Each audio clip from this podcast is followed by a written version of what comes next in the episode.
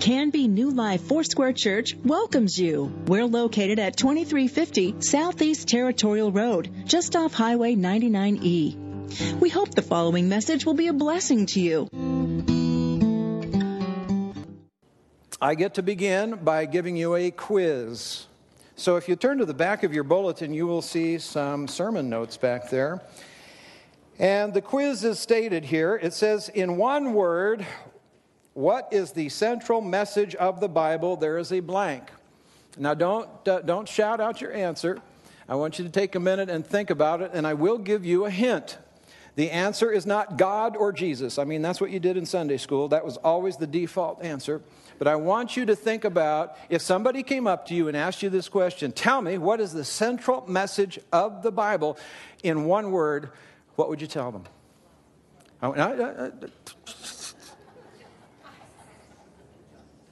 Think about it, write it down, hang on to it. Let's pray. Lord, we thank you for the time of fellowship we've enjoyed, the time of worship and singing and worshiping together, our fellowship, the worship through our tithes and offerings. And God, as we open your word now, I pray your Holy Spirit would be our teacher. Help us, Lord Jesus, to hear what your Spirit is saying to us in this hour. And we ask this in your precious name, Lord. Amen. Well, if you're here for the first time or you're uh, new to New Life, we're in a sermon series that began in January. It will continue through August entitled The Story. And we're surveying the Bible from Genesis through Revelation in this series. And this weekend, the title for my message is The Third Commandment. The Third Commandment. Uh, when I say this, I'm not thinking of the Ten Commandments, which are found in the Old Testament. That's usually what first comes to mind. We think of the Ten Commandments found in Exodus 20, Deuteronomy chapter 5. I'm not talking about the Old Testament commandments, I'm talking about the New Testament commandments. Now, you may recall that this question of commandments came up one time when an individual came to Jesus and asked this question he asked Jesus, What is the greatest commandment? Of all of the commandments, what is the greatest commandment of all? Now, we have to understand why he's asking this question because if you were a Jewish person at this time, the scribes, the rabbis, the teachers of the law, they had made an exhaustive search of the Old Testament and they discovered that there weren't just 10 commandments, there were over 600 about 612. And if you were a devout Jew living according to the strict letter of the law, you needed to fulfill all 612 commandments. So this man comes to Jesus and said, What is the greatest commandment of all? Tell me, what is it that I need to know to please God? Jesus said to him in Matthew 22, 37 through 40, He said, You shall love the Lord your God with all your heart, with all your soul, and with all your mind. This is the first and great commandment. And the second is like it you shall love your neighbor as yourself. On these two commandments hang all the law and the prophets. What Jesus is saying is if you have a relationship with God in which you are loving Him with all your heart, soul, mind, and strength, that's the first one, you do well. But you're going to notice here, He didn't stop with that he went right on and talked about the second commandment. He said it's very similar, it's, it's nearly identical to the first. He's saying, and you shall love your neighbor as yourself. If you do these two things, you will literally have fulfilled all of the commandments in Scripture. Pretty impressive. And it's these two commandments that answer your quiz question.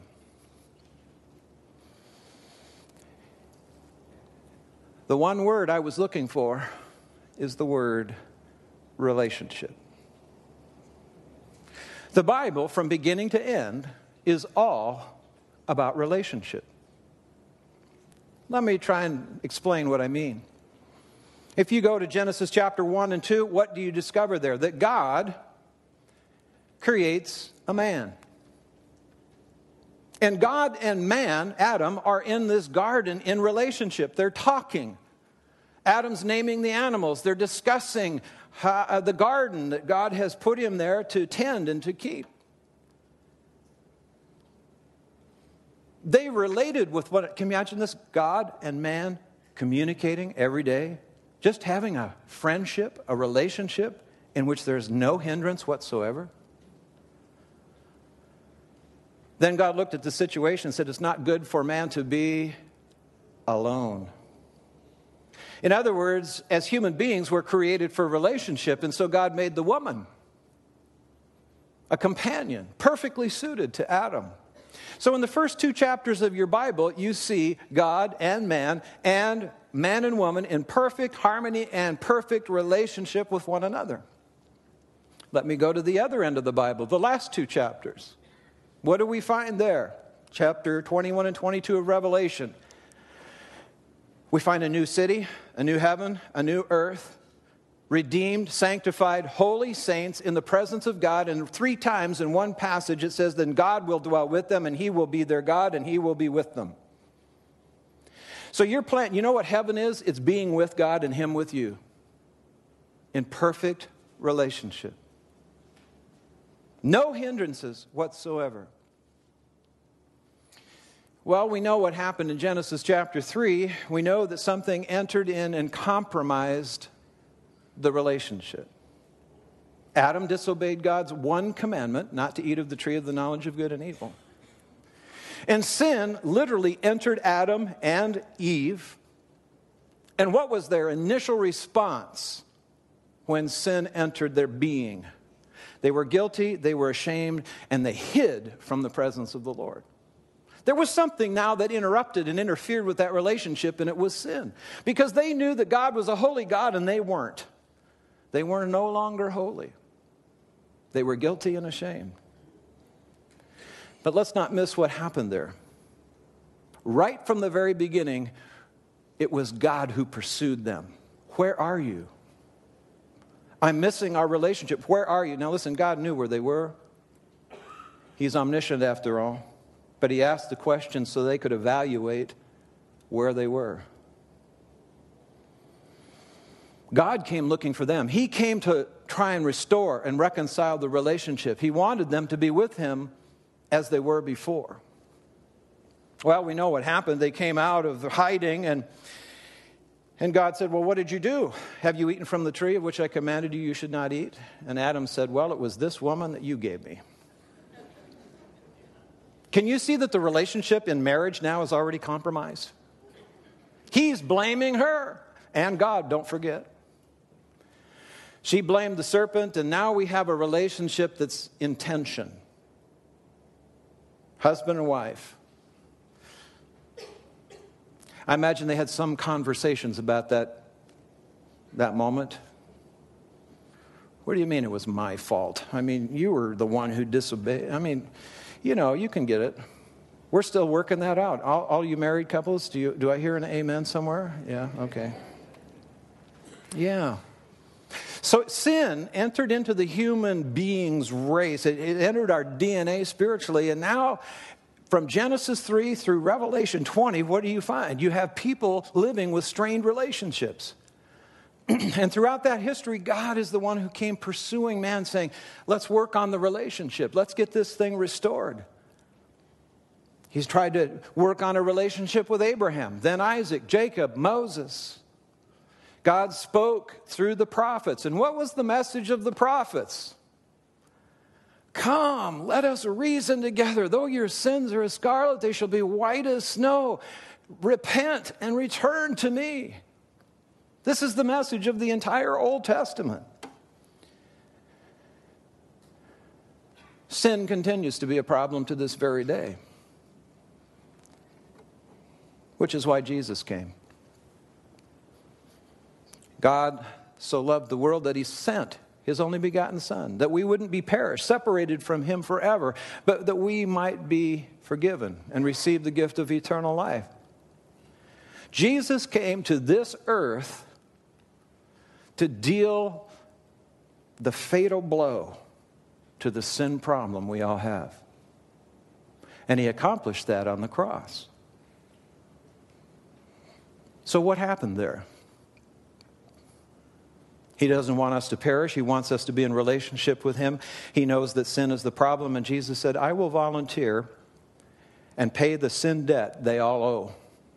I will live a perfect life. I will never sin, no matter how tempted I am. Jesus lived a perfect and holy life. And then he was put to death for us. The Bible says that God laid on him the iniquity of us all. That God made him who knew no sin to be sin for us, that we might become the righteousness of God in him. And this is the miracle of salvation. This is the miracle of the gospel. This is the miracle of the reconciling and restoration of a relationship. That when we put our faith in his sacrifice, this is the miracle God does. He takes all of your sin debt and he transfers that to Jesus. The record, the detailed record of every thought, word, deed, or anything you've ever failed to do has not been nailed to the cross. Jesus paid the penalty your sins and mine deserve. And in exchange, God imputes all of his righteousness to you. So, do you know how God sees you right now?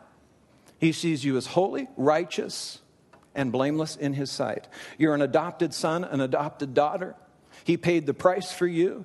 And he looks at you as a beloved son and daughter. He says, This is my beloved daughter and son whom I'm well pleased.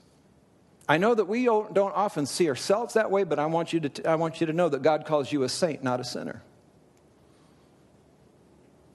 It's awful good news. It's about relationship.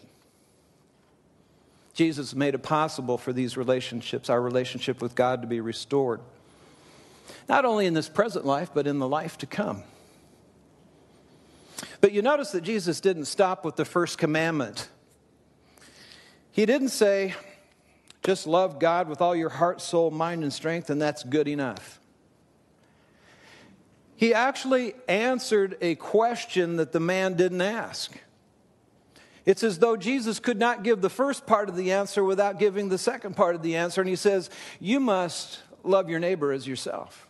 Do you notice there's a vertical dimension here, our relationship with God, and then our relationship with each other? The two cannot be separated, they can't be compartmentalized. In fact, in 1 John, the Apostle John, he makes this connection so clearly. He says, How can a man say he loves God and hates his brother? How can you claim to love God whom you haven't seen if you can't love your brother whom you have seen? They're mutually exclusive. You can't, you can't say you, you, you're doing that.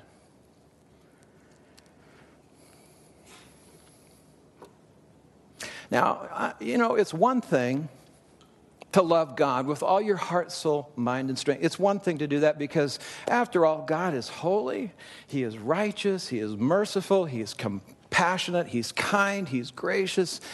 And listen, God always has your highest good in mind and mind, in his mind. He always wants the best for us. So it's not hard to love a God like that. People, mm, not so much. The second commandment really gets to be challenging because, listen, people are obnoxious, prideful, selfish, and stubborn. And have you noticed that we can regularly offend each other without even trying? How's that working out in marriage? I mean, literally. I mean, there isn't a week that goes by, and I'm, and I'm not saying to my wife, honey, I was wrong. Please forgive me for what I said. Please forgive me for being impatient or unkind or irritable.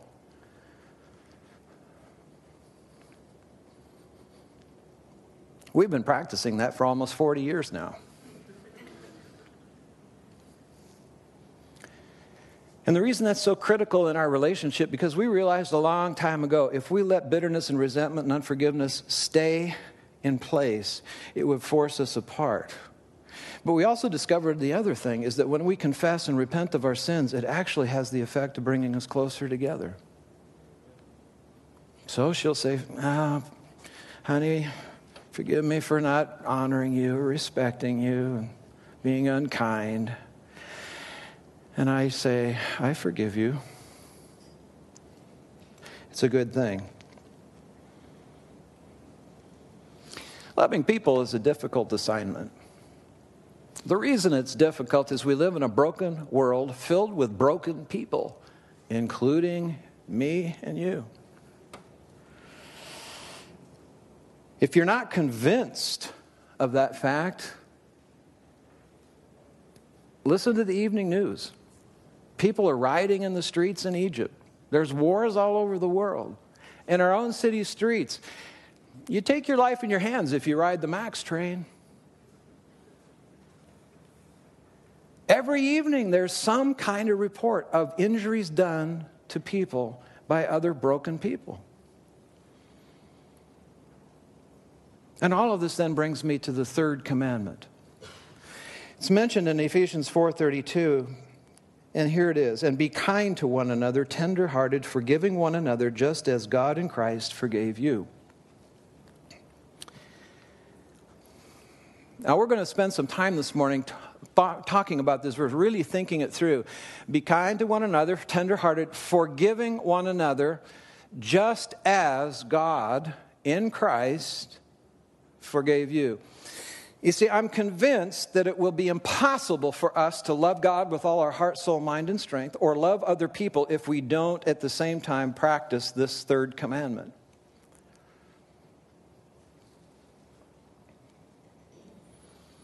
So, how did God forgive you? I mean, if we're being commanded to forgive other people the way God forgives us, we really need to make sure we understand just exactly how did God forgive you? Well, first of all, God doesn't require you to pay for your sins. Because the payment for even committing even one sin would be your death and that being eternal separation from God. He doesn't want that. But payment still has to be made. The wages of sin is death. So the question is, is how is God going to resolve the dilemma? How is he going to remove the barrier that exists in the relationship? And so Jesus volunteered. He said, I will pay the price their sins deserve. I will die on their behalf. And anyone who puts their faith in that sacrifice will be forgiven and saved. So, how did you become a Christian? Becoming a Christian is this God, I have sinned against you. I've done things that I know were wrong. I've sinned against people. I've hurt them. I've said things I should have never said. I've done things I should have never done.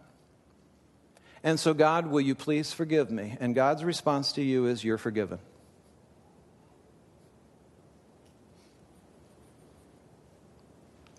The record of all sins, past, present, and future, are stamped, paid in full.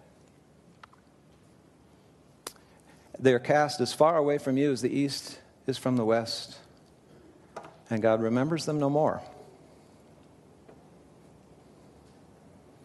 And God is saying, You do the same. Now, I, I know this is challenging. And so, to help us grasp the magnitude of what we're being asked to do and what God did, Jesus gives us a parable in Matthew 18 to explain and illustrate how God forgives us and how we're to do the same. It's in Matthew 18, 21 through 35. The occasion is, is that Peter must have had something going on and um, people had offended him. And so he came up to um, Jesus and he said, uh, Lord, how often shall my brother sin against me and I forgive him? Up to seven times. I'm going to stop there for just a moment. You see, according to rabbinic writings and teachings of the day, you were only required to forgive a person for committing a particular sin three times. So if they sinned against you, they stole from you, you forgive them. They stole from you, you forgive them. They stole from you, you forgive them. The fourth time, you don't forgive them. You now can hold it against them forever. So we really need to understand what Peter is saying. I think he was having a thinking it was pretty spiritual right now. Jesus, how many times do we need to forgive someone? Up to seven times. You know how he does that? I mean, he kind of puts his foot in it, right? And so, can you imagine his response, his reaction when Jesus says to him, I do not say to you up to seven times, but up to 70 times seven. I wish I could have been somebody watching his reaction. I imagine his jaw dropped. Are you kidding me? 490 times? That's impossible. Who can do that? So he explains to them how and why we are obligated to forgive others. And he uses a parable, a parable of the kingdom, to explain this, this process and principle. He says, Therefore, the kingdom of heaven is like a certain king who wanted to settle accounts with his servants. And when he had begun to settle accounts, one was brought to him who owed him 10,000 talents. But as he was not able to pay, his master commanded that he should be sold with his wife and children and all that he had, and that payment be made. The servant therefore fell down before him, saying, Master, have patience with me, and I will pay you all. Then the master of that servant was moved with compassion, released him, and forgave him the debt. But that servant went out and found one of his fellow servants who owed him a hundred denarii, and he laid hands on him and took him by the throat, saying, Pay me what you owe. So his fellow servant fell down at his feet and begged him, saying, Have patience with me, and I will pay you all. And he would not.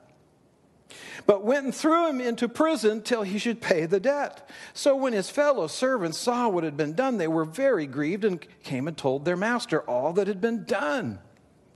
Then his master, after he had called him, said to him, You wicked servant. I forgave you all that debt because you begged me. Should you not also have had compassion on your fellow servant just as I had pity on you? And his master was angry and delivered him to the torturers until he should pay all that was due to him. The moral of the story so my heavenly Father also will do to you if each of you from his heart does not forgive his brother his trespasses. This is one of those passages in the Bible that we kind of swallow hard. And we're thinking, really? Really? Let's make sure we understand the numbers here. I've done the math on this, and um, Jesus is particularly uh, choosing certain numbers to make the point. Uh, 10,000 talents of gold. Uh, a talent is about 75 pounds of gold. And if you compute this, it works out in today's price of gold on the market to be somewhere around the neighborhood of $18 billion. $18 billion. Now, a denarius is equal to a day's minimum wage, how much you would get paid by going to work one day at McDonald's. Minimum wage in Oregon is $8.95 an hour, so that means $72.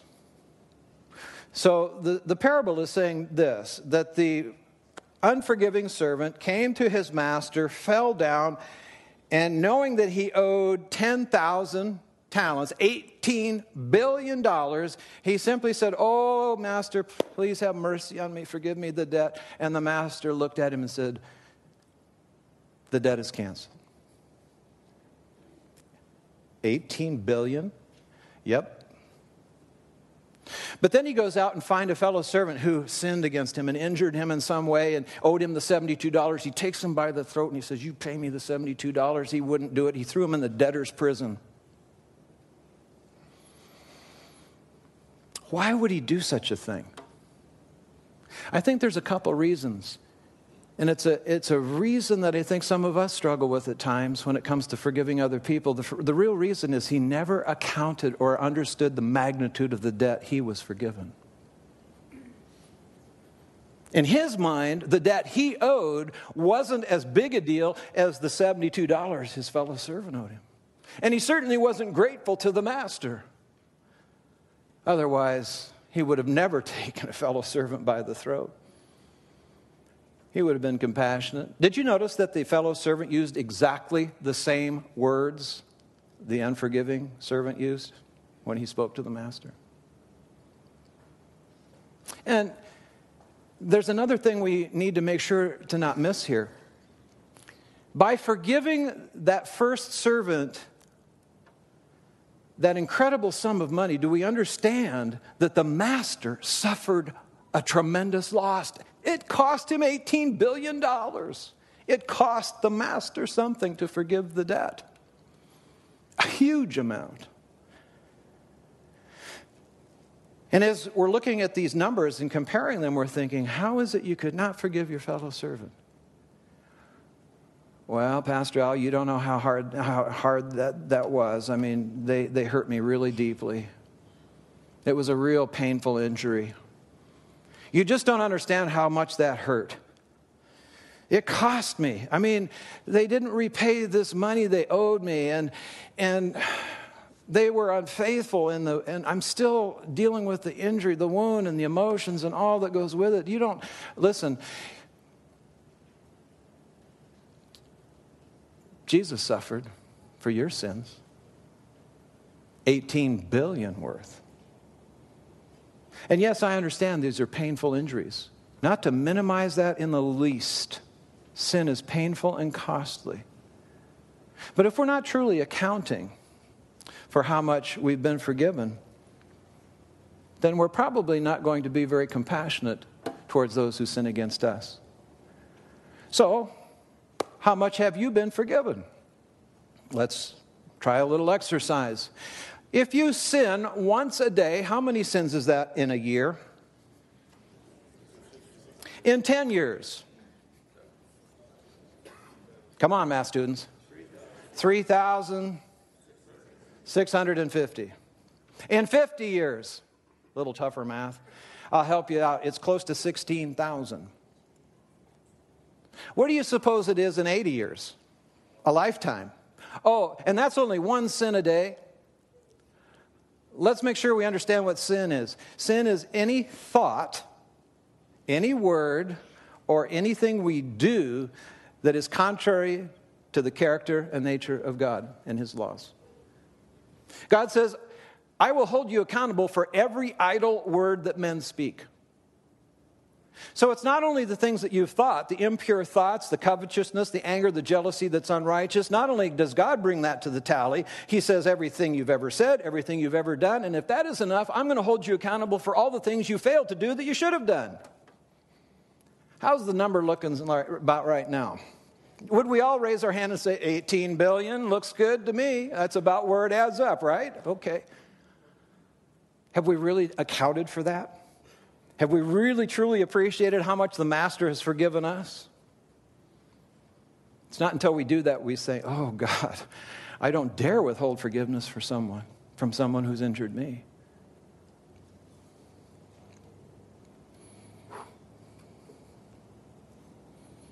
How often do we have to do this? Well, let's look at what Jesus said in Luke 17, 1 through 5. Jesus said, Things that cause people to sin are bound to come, but woe to that person through whom they come. So watch yourselves. If your brother sins, rebuke him, and if he repents, forgive him. If he sins against you seven times in a day and seven times comes back to you and says, I repent, forgive him. The apostles said to the Lord, Oh, Jesus, increase our faith. You mean to tell me if the guy does something time after time after time after time in the same day, every time he comes, oh, you know, I'm so sorry, I was wrong, please forgive me, you're supposed to say, yes, I forgive you. Absolutely.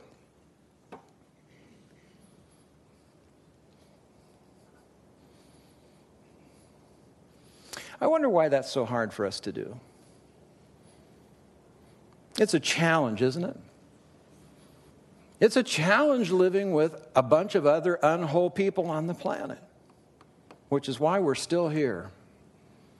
God's wanting to use us to help other unwhole people find freedom, find forgiveness. And He wants you to set an example. He wants us to demonstrate what true forgiveness looks like. So in Ephesians 4:32, the third commandment is be kind to one another, tenderhearted, forgiving one another, just as, just as God in Christ forgave you. And lest we miss the point, this verse isn't a suggestion, it's a commandment. And if we don't fulfill this command to freely forgive everyone who sins against us, whether they confess their faults to us or not, then I believe it will be impossible for us to fulfill the first commandment to love God with all our heart, soul, mind, and strength, or the second commandment to love our neighbor as ourselves. Okay, here's another question. And I do want you to raise your hand.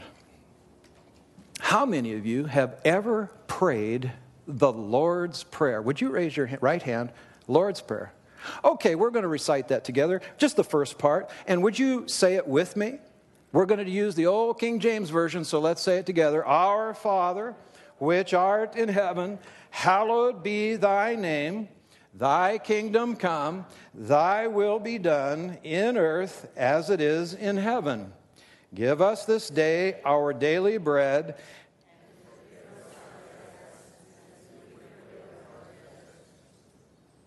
Would you read that last sentence again? And forgive us our debts as we forgive our debtors. Do you know what you just prayed? By the way, I promise you, God will answer that prayer. You know what you're saying is, Jesus, when I show up in heaven, would you forgive me in exactly the same way I've forgiven people who sin against me?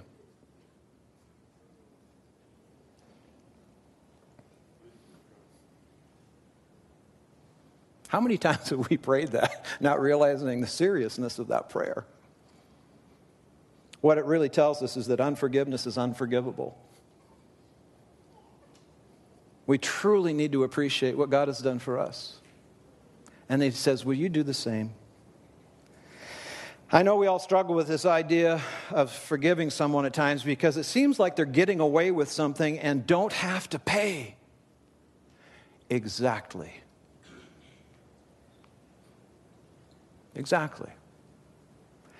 And you should be very thankful that that's how God treats you. I don't have to pay for my sins. Jesus did. He paid. What is forgiveness? Forgiveness means we cancel their debt, whatever it is. We cancel their debt. Listen, this is a decision. It's a legal transaction in which we give up the right to punish the person, reject them, or make them pay for what they did to us. We cancel their debt. Forgiveness, secondly, is not a feeling, it is an act of our will. It's a decision I make. Because I understand how much God has forgiven me, I understand how freely the forgiveness was given to me. And then I'm able to say, you know, I forgive you. I forgive you.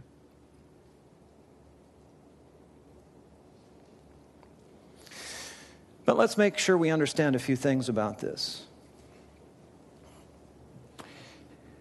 All of us have a mind, we have a will, and we have emotions. Forgiveness is a decision of the mind and of the will. But when someone hurts us and injures us, we do feel emotional pain. We feel an emotional injury from the offense. And where we often struggle in our Christian lives is we're confused sometimes about the emotional part of that and why it doesn't seem to just immediately go away. A, a, decision, an act of the will takes a moment. The healing from the emotional damage and the fallout from the sin, that takes a while.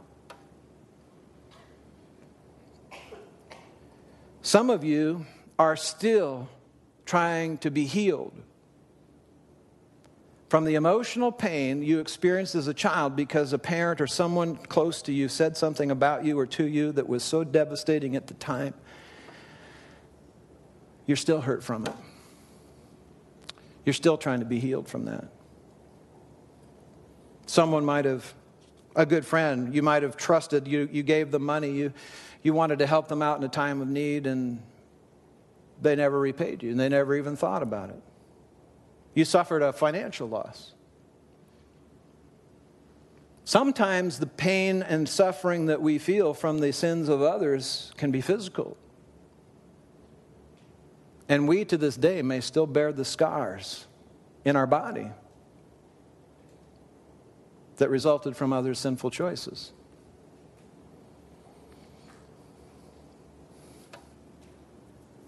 You know, what's interesting as I thought about how Jesus appeared to his disciples after the resurrection? I mean, you know the story crucified, buried, three days later, rose from the dead. And then he appears in the upper room. Thomas is there. And um, of course, Thomas is saying, You know, I'm not going to believe in this Jesus unless I see the, na- see the nail prints in his hands and his feet and I see the wound in his side. Jesus pops up, he materializes in the room, and he said, Thomas, come here. Put your hand right here. What's amazing to me is even in his resurrected body, he still bore the scars from the sins that were committed against him. So you still bear the scars.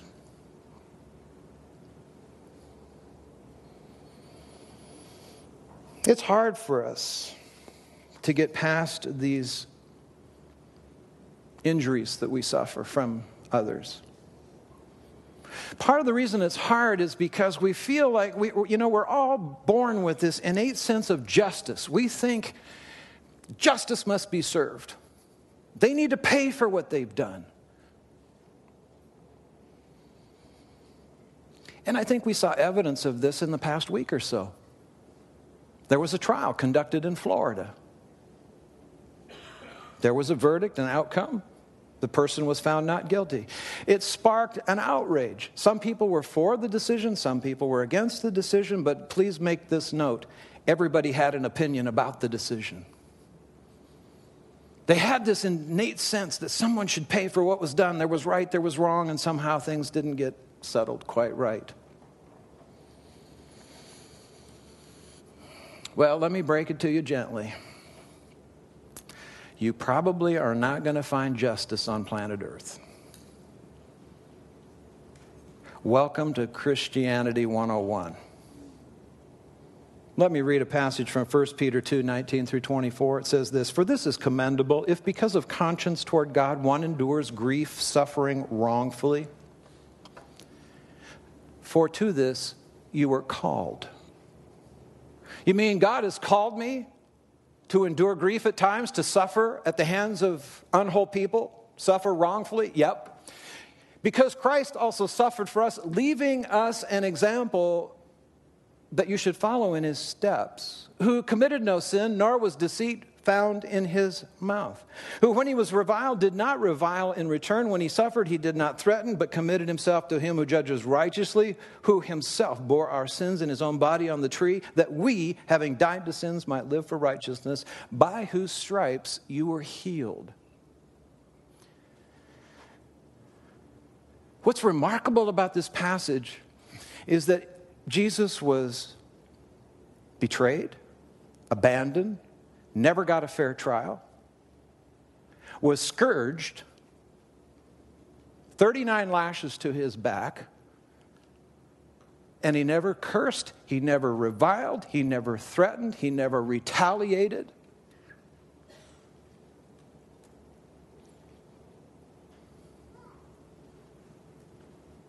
Justice would have said he had every right.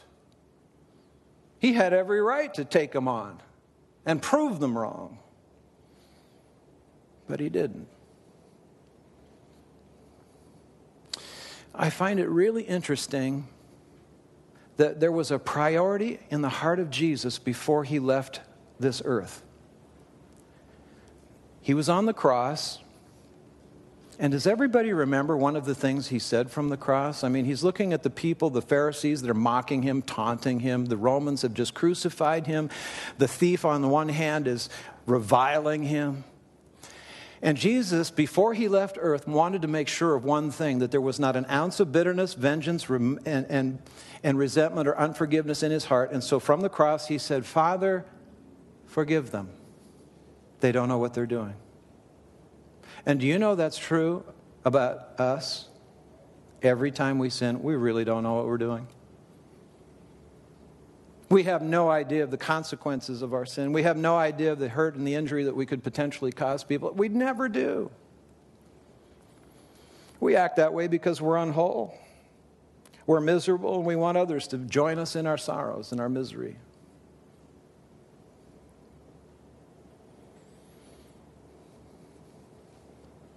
Why is it we do that? Why do we hurt people? Why do we sin against people? Well, I think the bottom line is that as human beings, we've been created for relationship, we've been created to be loved and accepted and feel worthwhile. And we all, when we grow up, we want to be accepted and loved for the things that we do that are good. We try to get good grades, try to make the team. We want to be accepted by our peers. And if we can't get a sense of love and acceptance, worth, and value from parents or peers or teachers or coaches, if we can't get the things that we desire and crave in our soul by doing good, we'll do it by being bad. Because in our minds, the way they work, if I don't get some kind of attention, negative attention is better than none at all. That's why we dress the way we do, act the way we do, talk the way we do. We're trying to say, Does anybody know I exist? Does anybody know I'm alive? And if no one pays attention, I'll just get more radical and more extreme until somebody gets my attention. Somebody knows that I'm alive. And if no one in school will do it, I'll do it in the street and the police will let me know I'm alive. They'll know I exist. At least I have a number. See, this is a desperate need we have in our human being. We, we so want to be loved and accepted and valued as a person. So, in a twisted sort of way, here's what people do they act in ways that are almost guaranteed to produce a negative response. We do things that we know are going to produce rejection. At least we're getting some attention. And what is it that person expects to happen? If they act in a sinful, mean spirited, unkind way, they expect to be cursed at, they expect to be rejected, they expect all of the negative response. Can you imagine how shocked they are when you don't respond in kind?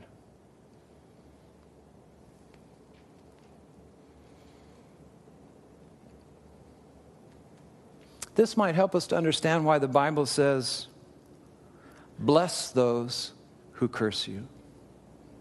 Pray for those who despitefully use you. Overcome evil with good. Why would that be a commandment? Why would that be a calling that we have as Christians? Because here's what happens when someone sins against you, when they hurt you, it's as though a lash is being put to your back, and we don't revile, we don't curse, we don't reject. We pray, we say, Father, forgive them, like Stephen before he was stoned. As he was being stoned and nearly dead, he said, Father, don't lay this sin to their charge. Do you know what that meant? That meant that Saul of Tarsus would become Paul the Apostle. He never forgot what Stephen did. He bore the stripes on his body, and that's what brought him to salvation that love overcomes evil, forgiveness overcomes sin, mercy and grace overcomes bitterness and resentment. So, we get the opportunity of carrying about in our body the dying of Jesus. The message of the cross is being preached to you. Oh, and I need to let you know something right up front is that do you know something? God is actually going to send you unwhole, broken people and say, Here, practice on them. They're going to purposely say unkind things, and you're going to work alongside this person. They're going to be obnoxious and irritating. I sent them just to you because I trust that you're going to know how to respond to them like I would.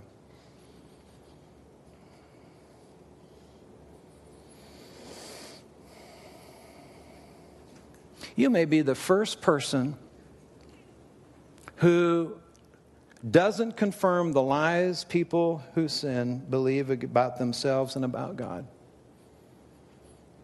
You may be the very agent that can bring about healing in their broken lives. We expect to be rejected, we expect to be written off. But when we love an enemy, when we forgive, we cancel the debt even though it means we suffer, even though experience the emotional pain that that means, God says, that's why you're still here.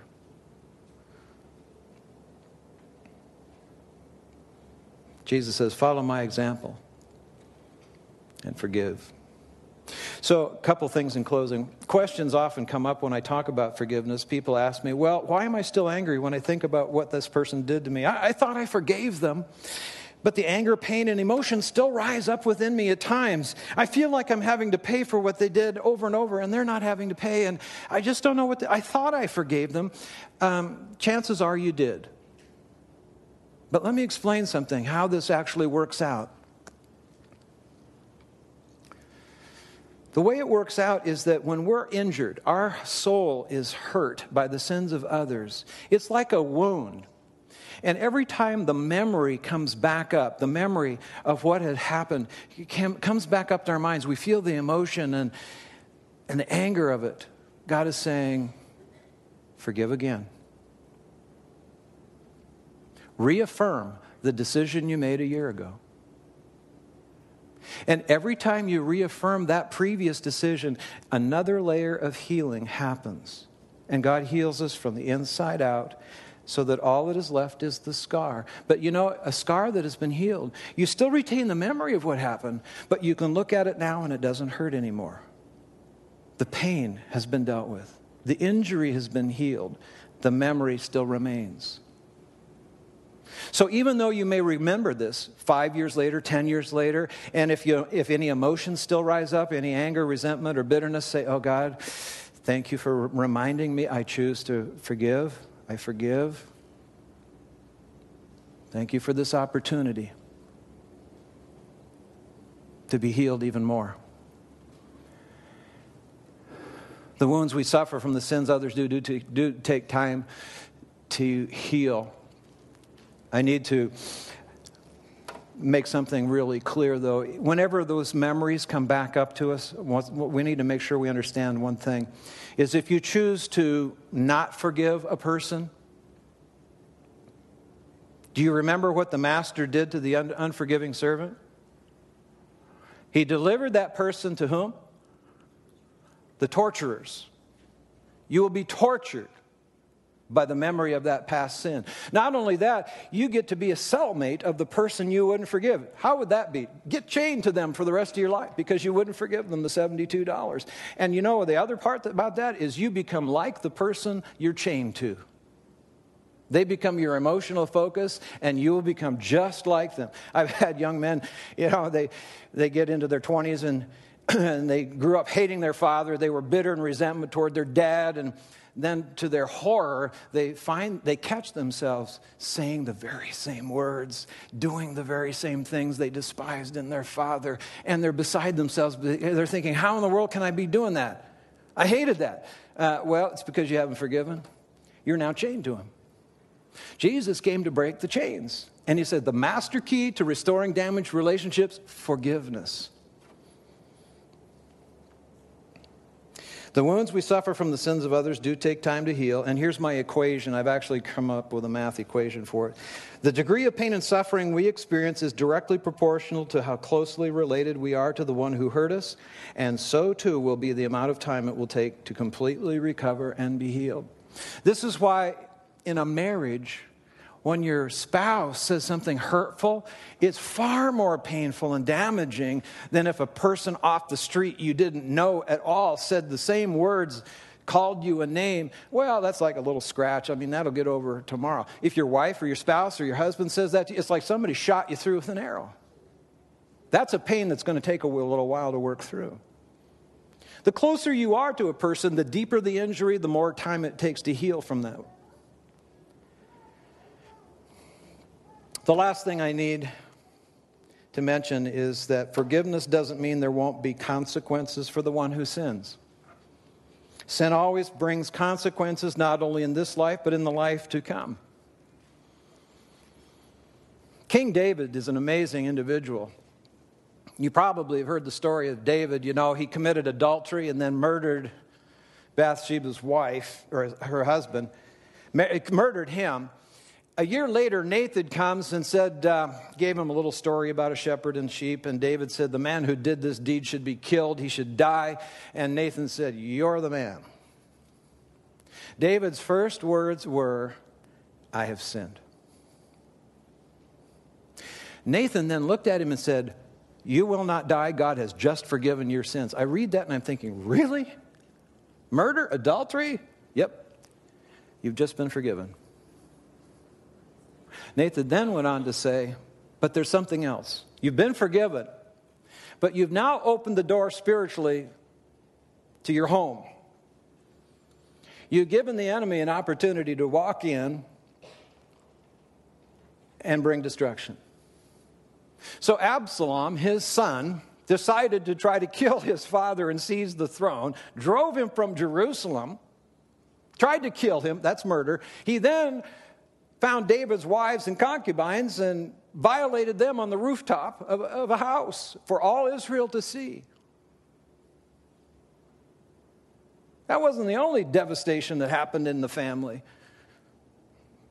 There was all kinds of problems that emerged because of David's choice. So the consequences are separate from the sin. They're not punishment, they're consequences. So, if someone commits a crime against you, you can forgive them, but the police might probably will probably arrest them and put them into jail. They're forgiven, but they're still going to pay for the crime. There's a consequence for their choices. And we get confused over this, uh, this idea of forgiveness and consequences.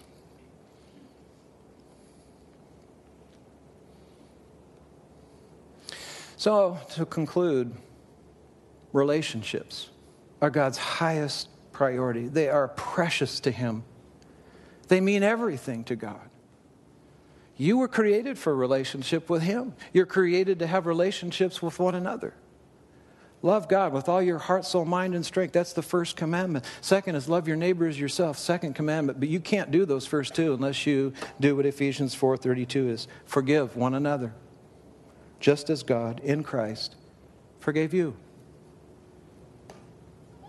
Would you bow your heads with me and let's pray?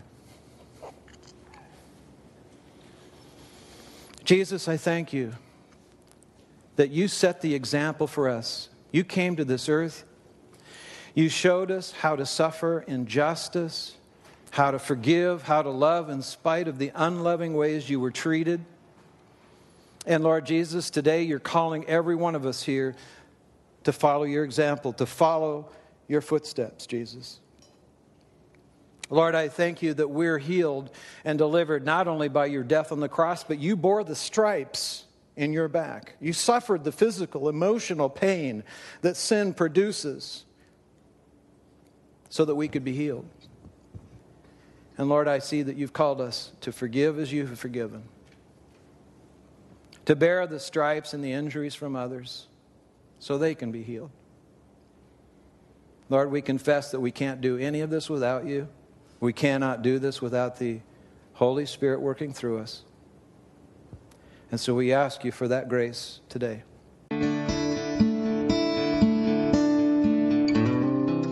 You can contact the church office Tuesday through Thursday from 9 to 5 and Fridays from 9 to 3 at 503 266 4444.